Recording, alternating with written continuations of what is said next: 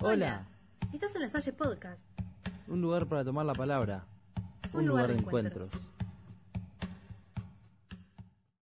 Las, voces, de, la, nocturna. Lo que todos queremos escuchar y pocos podemos decir. Nosotros te contamos lo, que, otros callan.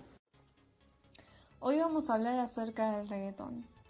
El reggaetón tuvo el primer brote en el Panamá de los años 70, para después definirse plenamente en Puerto Rico a principios de los 90.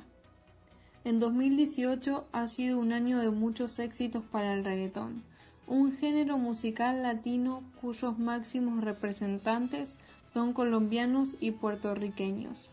Sus principales figuras han protagonizado momentos que parecen marcar un hilo en la historia de este estilo, con Maluma y Nicky Jam. Por otro lado, cuando el mismo Daddy Yankee lanzó su éxito Gasolina junto con los productores dominicanos en el 2004, el tema tuvo una gran aceptación en diferentes países. Estas son las raíces de un género musical que nació como una forma de expresión de la cultura urbana y que desde sus inicios se creó gracias a la combinación de idiomas y culturas. Nosotros te contamos lo que otros callan.